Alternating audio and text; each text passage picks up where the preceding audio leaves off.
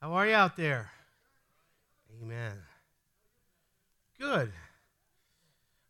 Saying to the worship team, I've been playing guitar since I was around seven, and every time worship is over, I'm sad that I have to quit playing. So I'm just going to put my Bible down and go back and play. Get your Bibles out tonight. We're in Ephesians. Uh, we're preaching our way through the first four chapters. We're in chapter 2. I'm going to read uh, verses 17 through 22.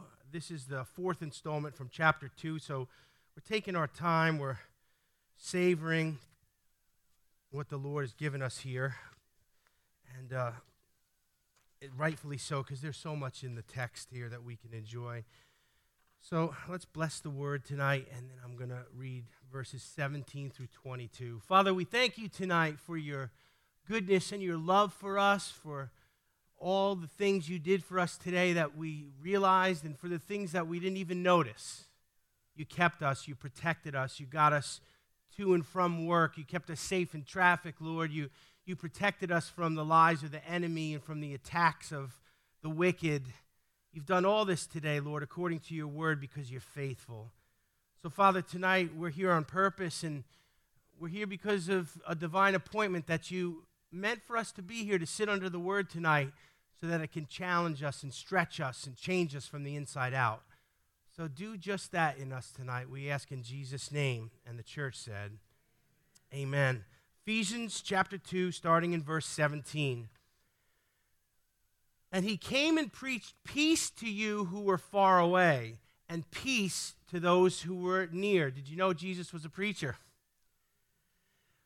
For through him we both have our access in one spirit to the Father, so that you are no longer strangers and foreigners, but you are fellow citizens with the saints and are of God's household, having been built on the foundation of the apostles and prophets Christ Jesus himself being the cornerstone, in whom the whole building being fitted together is growing into a holy temple in the Lord, in whom you also are being built together into a dwelling of God in the Spirit. Let's just stop there. There's so much. So we're going to pick that apart and enjoy it. Uh, this is part four of chapter two. The theme of chapter 2 uh, is being made alive in Christ. We talked about being in Him in chapter 1. Notice a slight progression here, a little shifting gears. We're in Him, and when we're in Him, we become alive in Christ. Amen. How many understand uh, from a theological perspective, regeneration means that before we were born again, we were dead?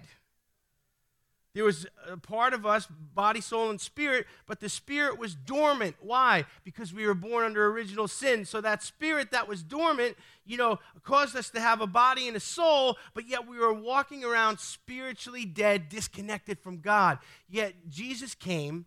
He shattered the power of sin. He broke its dominion over us so that we could become born again and enter into relationship with God, now alive to have a spirit to spirit connection It's not an accident that we're filled with the Holy Spirit. It's not an accident that we're told to walk in the Spirit. Why? Because that's our lifeline and our connection to God. Have you ever seen a deep sea diver that goes down in them suits and they got those big, you know, helmets on? You've all seen that before, right? The most important part of the gear is the hose that connects that suit to the oxygen supply on the surface. Amen? And that's what us being alive in Christ is. We're connected to God by the Holy Spirit because He dwells in us. So, uh, so much going on here. We've been regenerated, we're alive in Him. The dormant part of us uh, is now activated and alive. We've been adopted, we've been made part of God's own family by the grace of God and the cross of Christ. We've been transformed, we talked about last week, from being the uncircumcision to being grafted in with the circumcision. So if you weren't here last week, uh, listen to that installment, an interesting study. Uh, us Gentiles were the uncircumcision. Uh, I'm uncomfortable with circumcision of any kind at this point in my life. And uh, I'm glad that the cutting away of the flesh has allowed me to have a spiritual connection with God. Amen? So we pick up in verse 17 here And he came and preached peace to you who were far away. That's us, Gentiles, and peace to those who were near. Speaking of the Jews there. So, verse 17 starts with more affirmations for us Gentiles. We got a little beating uh, back in those verses there when uh, he showed how disconnected we were, how lost we were, how our lives were separated from God, and we were without hope in the world. Now there's affirmations to us as Gentiles who were the uncircumcision, but are now grafted in with the circumcision. We've been made alive in Christ. Jesus came to die for our sins. We get that. But he also came to preach a message. And a lot of people miss this. I kind of, you know, put it out there. Jesus was a preacher.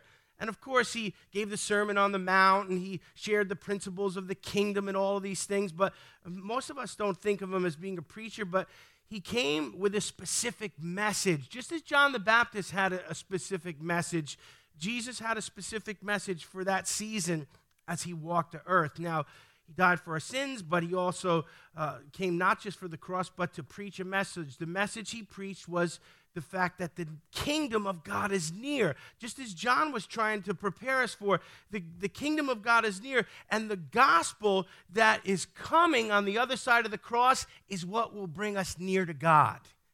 Remember, John was always, repent, for the kingdom of God is at hand. Jesus said things to certain people, you know, when they articulated a level of truth to him. He said, You're not far from the kingdom of God, or you're, you're close to the kingdom of God. There was a lot of people who were close, but not quite there yet. What was going to bridge that gap to where people were on the outskirts, they would catch a glimpse, they would get a little bit of understanding. The cross is what bridged the gap now that we can be from just close, but not really into you're, you're part of the kingdom of God now. And understand that, that these affirmations for us Gentiles all have to do with the gospel. Without the gospel, we're still lost in our sins. The gospel is important. You say, well, what is the gospel? Uh, in fact, ask me that. I'm so glad you asked. It's in my notes. Here, let me tell you. The gospel is simple. Let's make it as simplistic as possible. Jesus, God's only Son, was born to a virgin and came to earth to live the sin free life. He died on the cross in our place. That's important. He rose again on the third day. He broke the power of sin and he offers eternal life to anyone who approaches him by faith. Simple, right? I think we can even get it simpler than that, but you know, that was as simple as I wanted to get it for tonight. But, you know, you could go, Jesus died, Jesus rose, Jesus offers salvation to us. That's pretty simple, right? The important thing is that we understand what the gospel is. So it can save us, yes, but also so we can articulate it to people, amen? Because that's our message. Jesus had a message. The church needs to have a message too. Our message is the gospel, amen? The gospel is the good news. You ever notice people get aggravated with Christians, don't want to hear Christians? Oh, you're talking about that Bible, that Christian stuff. It's amazing how the world doesn't even like good news, but they'll watch the bad news all day. I had the TV on today, and the bad news was on. And I wasn't even paying attention to it. I was in another room. I had to go turn it off because it was just like there was just bad coming out of the room. The gospel's good news. And we've got to be able to articulate the gospel. It's simple. The word gospel literally means good news. Eh, you know, and eh, it's, it's, it's what summed up the preaching of Jesus that he was sharing the good news that the kingdom was near. His message, you know, look what his message was here. And he came and he preached peace. Peace to who, who were far away and peace to those who were near. So that's the that's the crux of the message there, peace. What does peace have to do with the gospel? Well, everything. The gospel is what brokers peace for us on every level. The gospel brings peace to the heart of every sinner. Without the gospel, you know, we're in our sins and we're stuck in this state and we're unhappy and we're miserable and, and eternity is scary and we don't know what we're doing here and we don't know where we're going. Yet the gospel comes, what? And brings peace to every sinner's troubled heart. The gospel brings peace between God and man. Before the cross, there was enmity between God and man. Why? Because we were sinners and God is holy. Sin, a sinful person and a holy God just doesn't see eye to eye. We're not on the same page. That's why when you and I as Christians, you know, give ourselves over to sin and participate in sin, we're, we're, we're kind of estranging ourselves from God. Not that God, you know, rejects us, cuts us off, or, you know, he, he's, he's like, you know, that's it, I'm done with you. No, He contends with us, He, he has patience with us, but sin estranges us from God. And here's the gospel coming to bring peace. And that peace is that, you know, that, you know, our sins are dealt with. Uh, our sin has been decisively dismantled. The power of it has been broken. That should bring peace to everyone's heart tonight. Amen. You know, some of us have been saved so long, we forgot what it feels like to be in the despair of sin. That when the preacher's up here trying to describe it, you're like, I don't even know what you're talking about. You know, it's good that, you know, we're saved, and it's good that we have a hard time remembering what it feels like, you know, not to be in Christ, not to be part of the kingdom. But sometimes we have to just remember where we came from so we're thankful for what we have in Jesus. Someone say amen. So the gospel brokers peace to us at every level, peace between God and man, peace, peace within you know the body of Christ. Do you ever notice that any group of people can get together and you know even if they're a group that agrees on something, you know if you get people together long enough, they'll start fighting about something. And if you get people in close proximity to one another, you're going to have conflicts. Come on, anybody know people? Anybody been around people? Anyone have a family? You know what I'm talking about. I mean, just, you know, there, there's always like, you know, in close proximity, it's all of a sudden there's rubs and there's conflicts. Do you know the body of Christ is the place where the peace of God gives us a unity that should erase all of what I'm describing? Amen. And it's a powerful thing. And you might think, well, you know, there's trouble in church, there's trouble with Christians. Yep, that's because we haven't realized the fullness of our unity. We haven't, uh, you know, established the peace. But, you know, God has given us the gospel to make us one. We're a family in, in the body of Christ, amen. Now, we know about families, there, there, you know, there's conflict.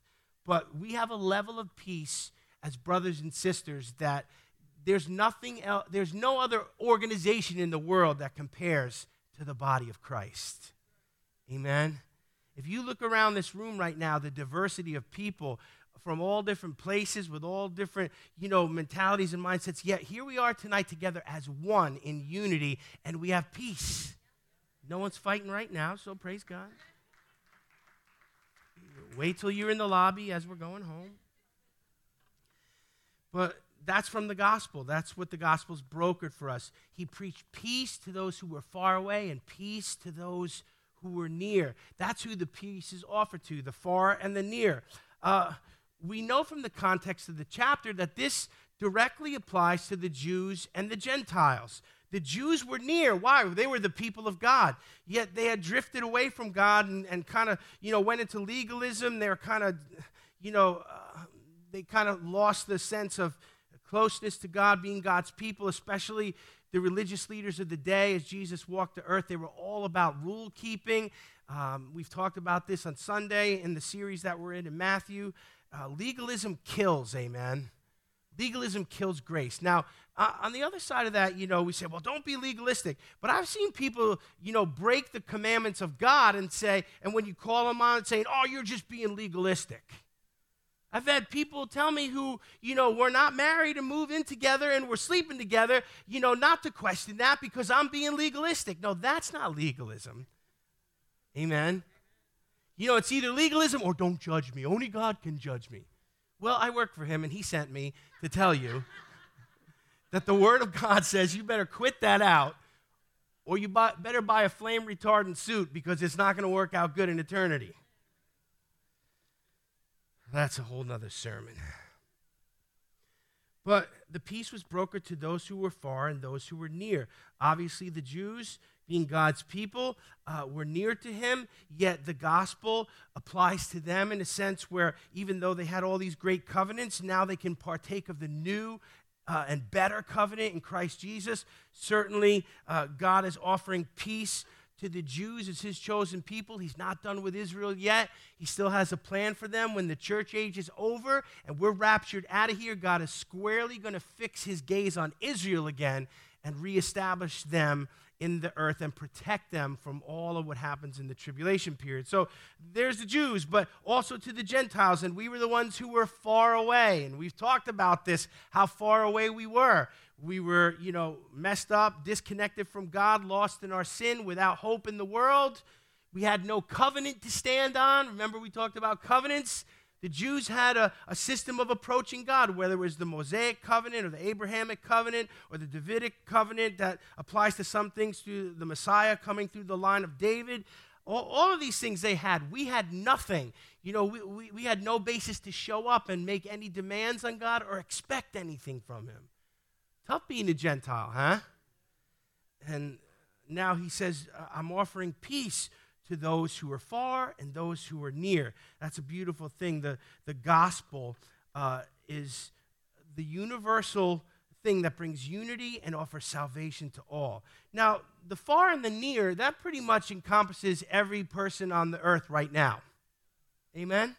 Uh, certainly, there are billions of souls that fall within these two categories far and near. Really, the only other category that there is is someone who's saved.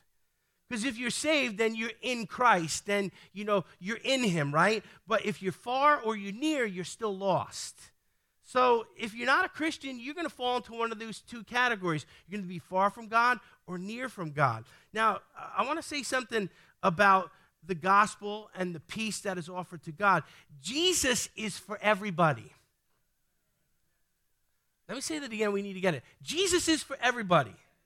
He's not for a certain culture. He's not just for a certain uh, skin color. He's not just for a certain hemisphere. Well, I've heard people say, well, that's Western Christianity. As opposed to what? European Christianity? As opposed to Chinese Christianity? African Christianity? Listen, there's only one Christianity, and that's biblical Christianity. People, you know, it's almost like. The, the, shades and the, the, the, the divisions and all that stuff, all that's man made. You're either part of the body of Christ or you're not. So, you know, Jesus is for everybody. And what does that mean, the near and the far? Well, he's for the down and outer as much as he is for the up and outer. You know, many people think, oh, that poor person all beat up and messed up, hooked on drugs and alcohol. Well, that's the person who really needs Jesus. Not the person with the fat bank account and three cars and a vacation home. No, that, that guy's doing fine. No, Jesus died for the up and outer just as much as the down and outer. We got to get this for the far and the near. I've been around people. I remember doing missionary work in Manhattan, going out and you know handing out tracts to people in the business district and on a Wall Street and stuff. And I remember having people throw tracts, Bible tracts, right in my face. The up and outer. I don't need you. Look at my suit. Look at my shoes. Armani. Probably the guy's shoes cost more than all my clothes together. But he was, he, he thought, you know, well, I don't need Jesus. That's for the down and outer. But Jesus is for everybody. For the up and outer too. He's for the rich man as well as the poor man. He's for the unchurched person, uh, or the churched person, or the religious and lost. Some people don't know anything about God, never been to church. Jesus is for them. Some people go to religious organizations that call themselves churches, yet they sit there week after week and they're not saved religious and lost. What a sad state to be in. Yet that describes multiplied millions of people that, you know, they go to a religious institution, but they do not have a genuine relationship with Jesus Christ. The unchurched or the religious and lost. Jesus is for both of them. He's for the New Ager, he's for the pagan, he's for the agnostic, he's for the atheist. He's for the Jew, for the Muslim, for the Buddhist. Yeah, he's for all of them too. Well, they got to repent and they got to. Yeah, you, you and I have to repent too. Amen? That's when I talk to people from other faiths. You know, I don't argue with them about their religious system. And I took Colson World's religion, World Religions in Bible school, and, you know, I, I can argue and I can tell them, you know, but what, what I do is just offer them Jesus. Because once he grabs a hold of them, he'll straighten all that other mess out. So, this peace that comes through the gospel that is offered to us, that message that Jesus was preaching, it's for everybody. Now, verse 18 illuminates an important truth that we all need to know. Listen to verse 18, see if you can get it. For through him we both have our access, who? The near and the far, the quick and the dead. For through him we both have our access in one spirit to the Father. Now, what I want to zero in us on that word access and point out this Jesus is our all access ticket to all things concerning the kingdom of God. If you're going to get anywhere in the kingdom, you need Jesus. Amen. And then uh, you have to come to Jesus by faith, and then the currency of the kingdom is faith. So you need Jesus, and then you need faith, and then you can operate in the kingdom of God. So Jesus is our access point. Through him, we both have our access in one spirit. This is so important that people want to come uh, into spiritual relationship in other ways without Jesus. And I want to just say that, as I say it all the time, that's impossible. You can't get to God without the Son. Now, I want to I want to touch on three things here. Ignoring the fact that Jesus provides the only access point for estranged man to connect with God is, uh, you know, a spiritual death sentence. And here's why because there's only one mediator. 1 Timothy 2 5. For there is one God and one mediator between God and men, the man Christ Jesus. Amen. You might want to write these down. 1 Timothy 2 5. There is one God, amen, and one mediator between God and men, that man Christ Jesus. You know what? There's only one name. Acts 4 11 12. This is the stone which you builders rejected, which has become the chief cornerstone. Listen to verse 12 of Acts 4. Nor is there salvation in any other, for there is no other name under heaven given among men by which we must be saved. There's only one mediator, there's only one name, and John 14, 6 says there's only one way. Jesus said to him, I am the way, the truth, and the life. No one comes to the Father except through me. Get this one mediator, one name, and one way. Jesus is our all access ticket. You know, and that's what Ephesians is trying to get through to us tonight. Amen. Amen. Somebody get excited. Praise God these you say pastor we know all this stuff i know all this stuff too i've been preaching since i'm 14 the thing is we need to hear it over and over again amen till it gets in us till you know till it's not just a head knowledge but it's in our hearts it's in our spirits amen because a lot, a lot of scripture, a lot of theology we have is head knowledge. I'm telling you, when some of this stuff becomes real to us and we get it in our spirit, man, something explodes inside us you know, and it brings a maturity to us. Why? Because when I really understand that there's one mediator, I'm going to stop running here and I'm going to stop running there. I'm going to stop talking to this one and that one and listening to this and calling up that and getting on this hotline. And I'm just going to go to Jesus, amen. I'm not going to pray to saints. I'm not going to pray to dead people. Hello? Because the Bible says there's one mediator, amen there's only one name, there's only one way. And so w- when we really get this in us, it brings a level of spiritual maturity that brings us freedom and brings us peace. What do we have access to according to this verse? Two things. Number one, we have access, what? In one spirit to the Father. So, number one, we have access to the Holy Spirit. The, the oneness of the Spirit is the unity of the Holy Spirit uh, as a byproduct, byproduct of us having the Holy Spirit in us, we have unity as believers, as members of the body of Christ. What allows us to all come from different backgrounds, different places, different cultures, different uh, ethnicities, different upbringings? What allows us all to come together and be one? It's the Holy Ghost. That's the only thing. Oh, it's because, you know, we have good teaching and we really like each other. We got a good group of people. Come on, without the Holy Ghost, we'd be eating each other in two days. It's amazing without God how quick humanity devolves.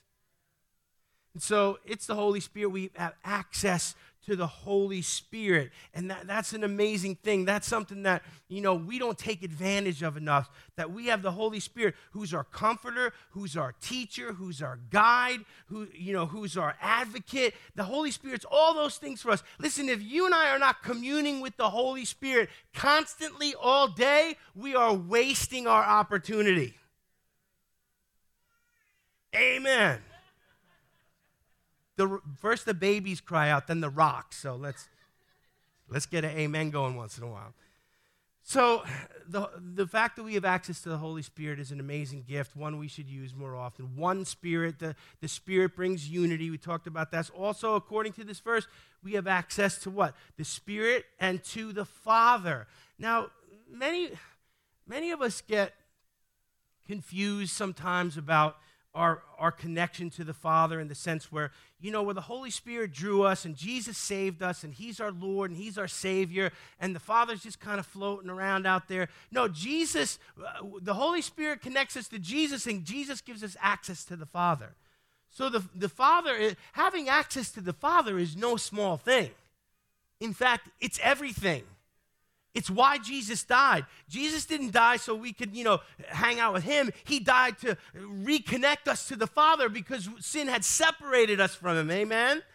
So having access to the Father, people think, oh, well, you know, I got Jesus, I got the Holy Spirit, I got the church family. No, access to the Father is not a small thing. It's actually everything. It's the point it's the point of our lives that now we're connected to God. Why? Because it's the key to our peace, our joy, our purpose, and our fulfillment in life. We can't be fulfilled without having a connection to the Father. When Jesus walked the earth, he said, I have meat to eat that you know not of. My meat is to do the will of him who sent me. Guess what our meat is? To do the will of him who sent us, who saved us who filled us with the Holy Spirit. Uh, it's not doing your own thing. It's not building your own empire. It's not, you know, surrounding yourself with pleasantries and comforts and people who like you. Good luck on that one. It's about doing the will of the Father. So, Jesus being our all access ticket gives us access to Jesus, uh, obviously, because we're saved by Him, but we also have access to the Holy Spirit, which is an amazing gift.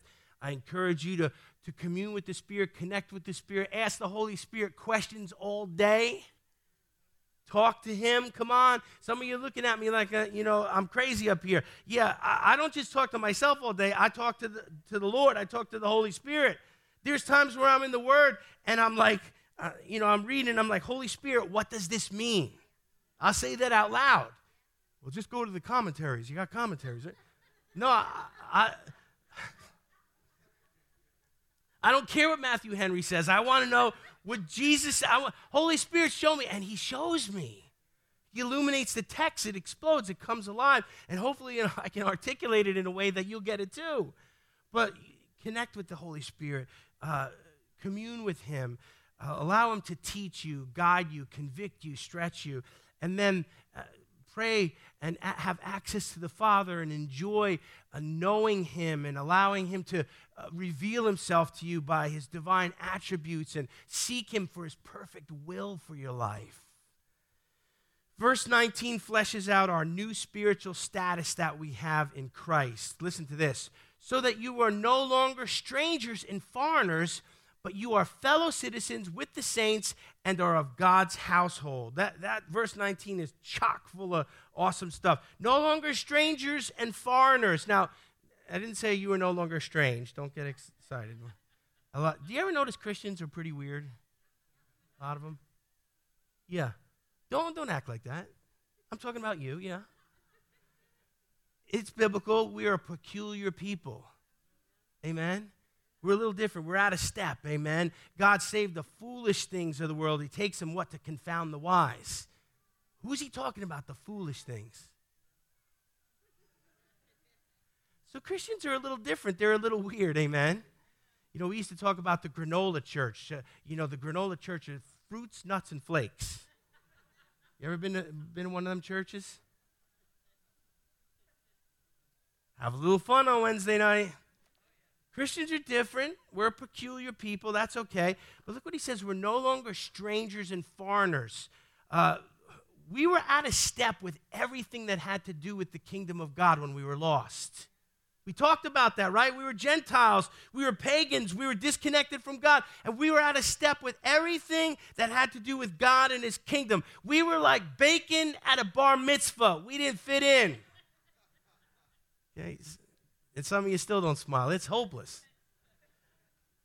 Think about that. We, we were just, we didn't belong, we didn't fit in. Yet now it's saying here, you know, we're no longer strangers or foreigners. This is, this is huge. We didn't fit in, but now we fit in perfectly. We've been made alive in Him. We are part of the body of Christ. We're legitimate sons and daughters and a, a genuinely part of the family of God. It's amazing, isn't it? We didn't fit in, we didn't sync up, we didn't see eye to eye, and, and now we fit perfectly. Isn't it amazing in the transformation when we get saved? The things we used to think, the things we used to do, the things we used to support. Come on. Some of us, the things we did, the things we put in our bodies, the things we did with our bodies. That we thought this is great, this is what life's about. This is, you know, you know, this is what I want to do. And then all of a sudden you're saved and you don't want anything to do with that. Everything changes. Your worldview changes. Your politics change. Your, your ideologies change. People who used to support abortion are now praying for its end. How does that happen? You've been brought into sync with the kingdom of God. You're no longer strangers or foreigners. You didn't fit in, now you fit in perfectly. Woo! So we're no longer strangers or foreigners. Listen to this. We are fellow citizens with the saints. Let's unpack this one here. The concept of being a spiritual citizen is important for us to grasp. Why? Because we are in the world, but not of the world. When you became a Christian and you got born again, your citizenship changed. You are now part of God's kingdom. And listen, when you're born again and part of the kingdom of God, in the family of God, you're part of God's kingdom, and God's kingdom is not an earthly kingdom, it's a heavenly kingdom. You're not a citizen of earth, you're not a citizen of New York, no matter how quickly you try and leave New York. You're a citizen of heaven. See, when did that happen? When you got born again when you made Jesus the Lord of your life, He made you part of the kingdom of God, which is not an earthly kingdom, it's a heavenly kingdom. So your citizenship changed. My citizenship changed. We're in the world right now, but we're not of the world anymore. We are citizens of heaven. The Bible describes us as sojourners. We're just passing through. We're just passing through this life on the way to eternity with God. You got to get this. Because too many Christians think, well, I'm here and this is my one chance and I got to enjoy life and I got a bucket list and I got to do this and I got to build my kingdom here. Why in the world would you do that? You're just going to leave it behind, amen. We should what? Have treasure in heaven. The enemy tricks us. I got to have all my treasure on earth. I got to have all my pleasure on earth. I got to have all my fun on earth. Why? This is not your final destination. Heaven is. Heaven's where we're going to have our treasure and our pleasure and our bliss for eternity. I'm looking forward to going. I don't know if you're coming with me, but I don't. So we're citizens not of this world, but we're citizens of heaven. And it's important that you think about that and get that and know that and let it affect your daily living. But there's a little bit more in this verse here. We're fellow citizens with the saints. Say the word saints. Let's talk about saints a little bit in verse 19 here. We're fellow we're not strangers and foreigners, but we're fellow citizens with the saints and are of God's household. So that word saints there is important.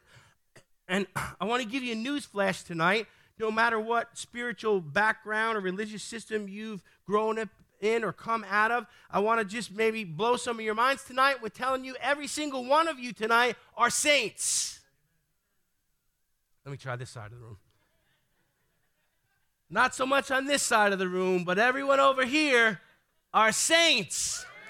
Ooh, there the saints are over here. Okay, let's well, let's give you guys another chance. You guys are saints. All right, now I like that we got a little ooh ooh going. That's nice. So, you know, we get confused in Christendom with some of this sainthood stuff.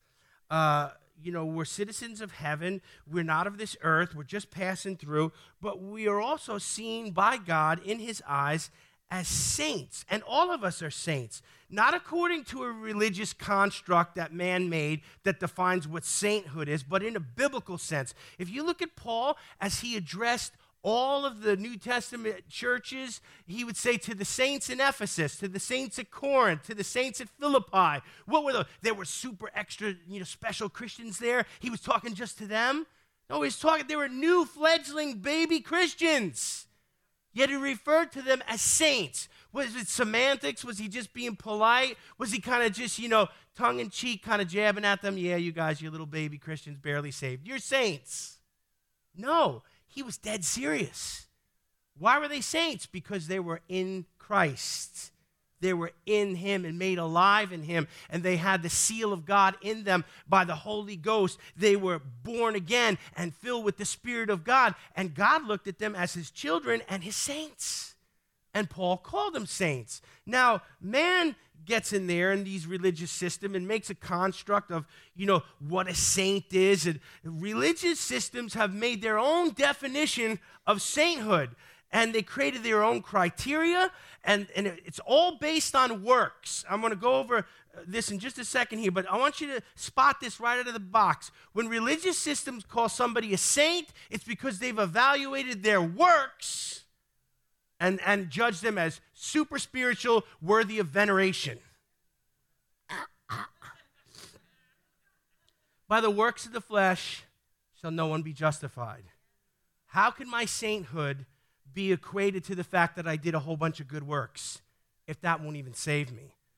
Now, these constructs here of what, uh, you know, what sainthood is, uh, I want to give you the four steps to sainthood in the Roman church. The first step to sainthood in the Roman church is this someone has to suggest that this person was a saint. So, first of all, you got to be dead. That didn't seem to faze some of you to be a saint. So Paul is talking to, to, the saints at Philippi, to the saints at Corinth. They were all alive. Hello. To be a saint in the Roman church, first of all, someone has to suggest that the person was a saint. Then the Vatican either approves or denies the petition for consideration of sainthood. Sounds pretty formal, doesn't it? Number two, the second step a church official called a postulator, can't find that in the Bible. It's not Greek, I don't know what it is. A postulator advocates for the candidate's sainthood by gathering testimony proving they lived a life of heroic virtue. I don't know what heroic virtue is. I don't know if you have to quote John 3:16 while jumping off Niagara Falls.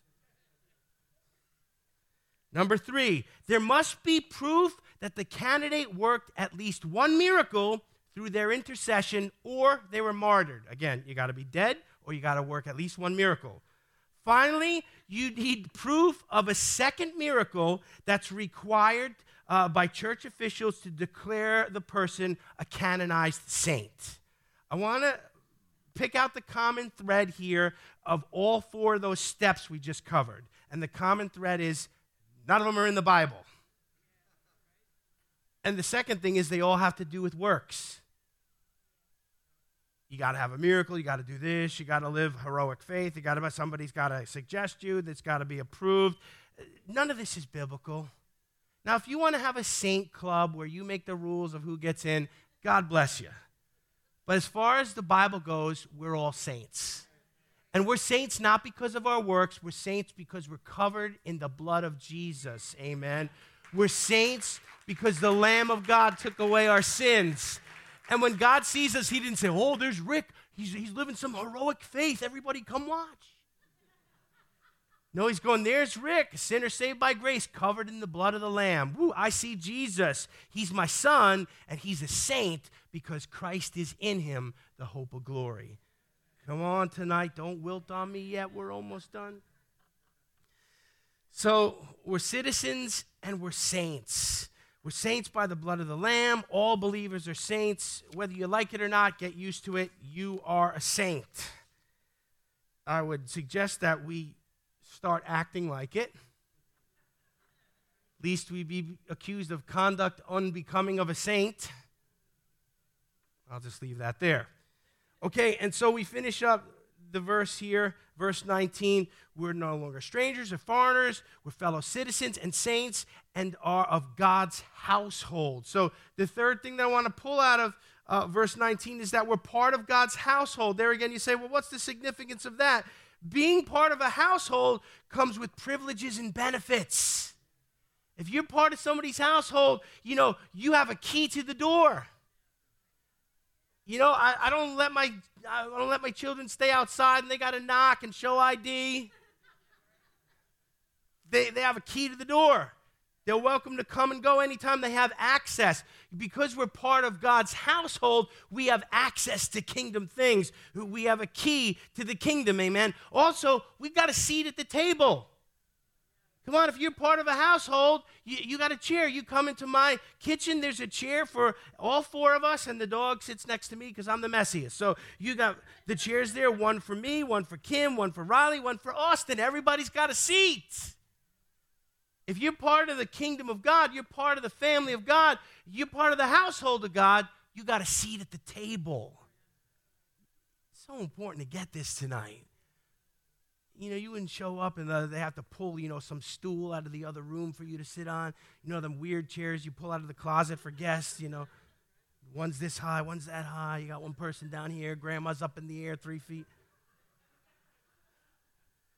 No, there's a seat at the table with your name at it because you're part of the household of God. You've got keys to the door, access to the kingdom. You know what else you got? You got a bed to sleep in under the roof of God. Isn't that a beautiful thing? Here's your room, here's your bed. It's an important thing.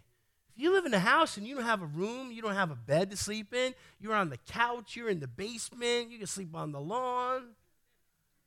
That's not really being part of the family, is it? But because we're part of God's household, we've got keys and we've got a seat at the table and we've got a room with a bed in it where we can sleep under God's roof. You say, what's the significance of that? We're under God's covering.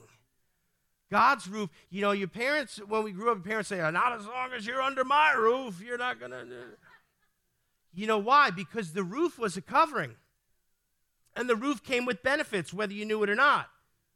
You know, you, you realize it when you move out and you have to buy everything that just magically appeared when you lived with your parents, right? The toothpaste doesn't fill itself up, the bed doesn't make itself, breakfast doesn't hit the table by magic. Amen.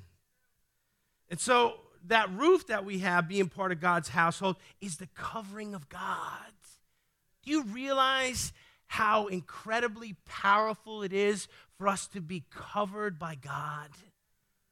The covering of God everywhere we go. He protects us, He keeps us, He guides us, He directs us. On Sunday, I'm preaching through Matthew 12. We're going to be talking about the strong man and how if you, you can't spoil the house till you bind the strong man. We're getting there. Hang in there a couple more weeks. But what, what's that all about? It's about covering. If I'm the king and the priest of my house, I cover everyone in the house. I cover my wife, I cover my children. When they come in, when they go out, they're covered. When I say send my sons out the door, I pray for them. I pray a covering over them, amen. And it protects them from the enemy. Why? Because I'm the strong man. And as long as I'm right with God and the enemy can't bind me, my covering protects everything in my home. So, significant things here a bed to sleep in, a roof over our heads, keys to the door, a, a seat at the table. All of that is being part of God's household. Verse 20 gives us a quick glimpse into some New Testament church structure. I'm going to cover this fairly quickly. It says, having been built on the foundation of the apostles and prophets, Christ Jesus himself being the cornerstone. So there's some New Testament church structure. The church rests on a sure foundation. What, what is the foundation comprised of? It's comprised of the apostles' doctrine and the prophetic fulfillments that were in the Old Testament that, that showed that Jesus was the promised Messiah. Look what it says here. Built on the foundation of the apostles and the prophets. Acts 2.42 talks about the early church continuing in the apostles' doctrine. What was that? The, the precepts and the, the things that they taught from the inception of the church, which become the foundational doctrines of the church. That was the apostles' doctrine. The, what's the church built on? The apostles' doctrine. Oh, that's old school stuff. We got we got new. We're contemporary church. We're you know we're we're the work church now. We we got our own rules. No no no no no no no.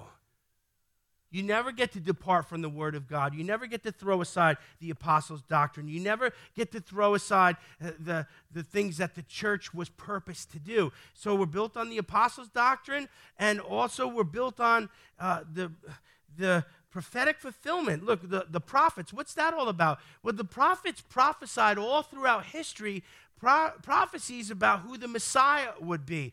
And these messianic prophecies are all fulfilled in Jesus Christ. And when you look at the Old Testament, it's types and shadows that prove Jesus is who he says he is. So, as New Testament Christians, we don't throw out the Old Testament. Amen? I, I, was preaching through some books in the Old Testament, and I had somebody come up to me and complain and say, I don't want to hear anything about the Old Testament. I want to hear about Jesus. So, after they woke up from that left hook, I told them, You will sit there and listen to whatever I preach because the Holy Spirit told me to.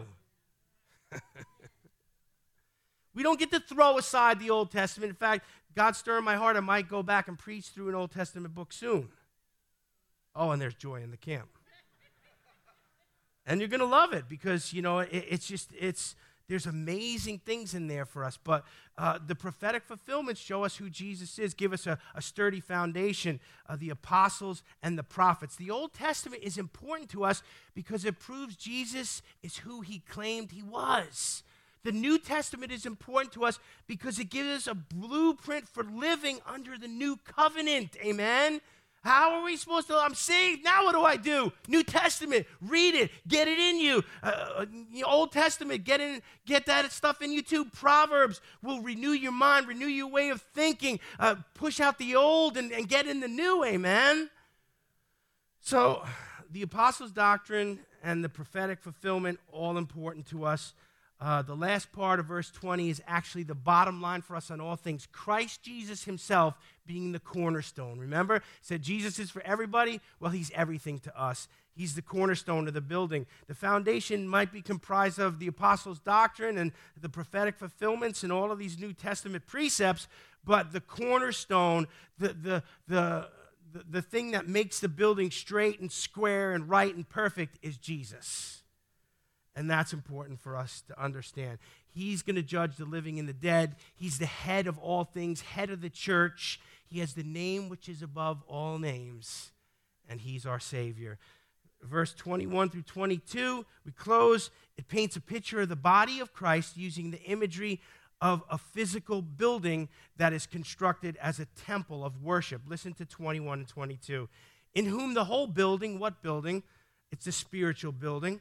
Being fitted together is growing into a holy temple in the Lord, in whom you also are being built together into a dwelling of God in the Spirit. Check that out.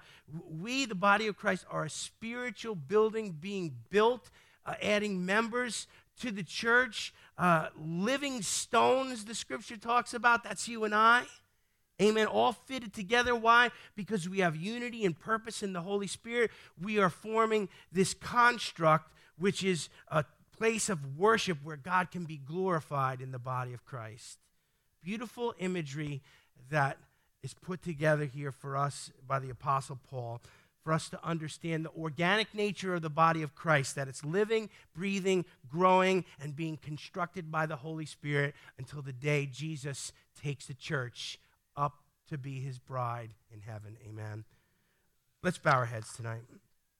Father, I thank you for all that we covered tonight. Father, I pray that each one of us got something out of here tonight that we can take home with us. Father, I pray that uh, we would understand Uh, what it is to be in Him and how amazing it is that we Gentiles are now grafted in, that we're no longer strangers or aliens. We didn't fit in, but now we fit in perfectly. We're part of the family of God, and that has benefits. Let us enjoy those benefits. Let us enjoy each other. Let us enjoy Jesus because he is our greatest treasure. I pray this in Jesus' matchless name. Amen. Amen. Bless the Lord. I don't know, do something. Clap, boo.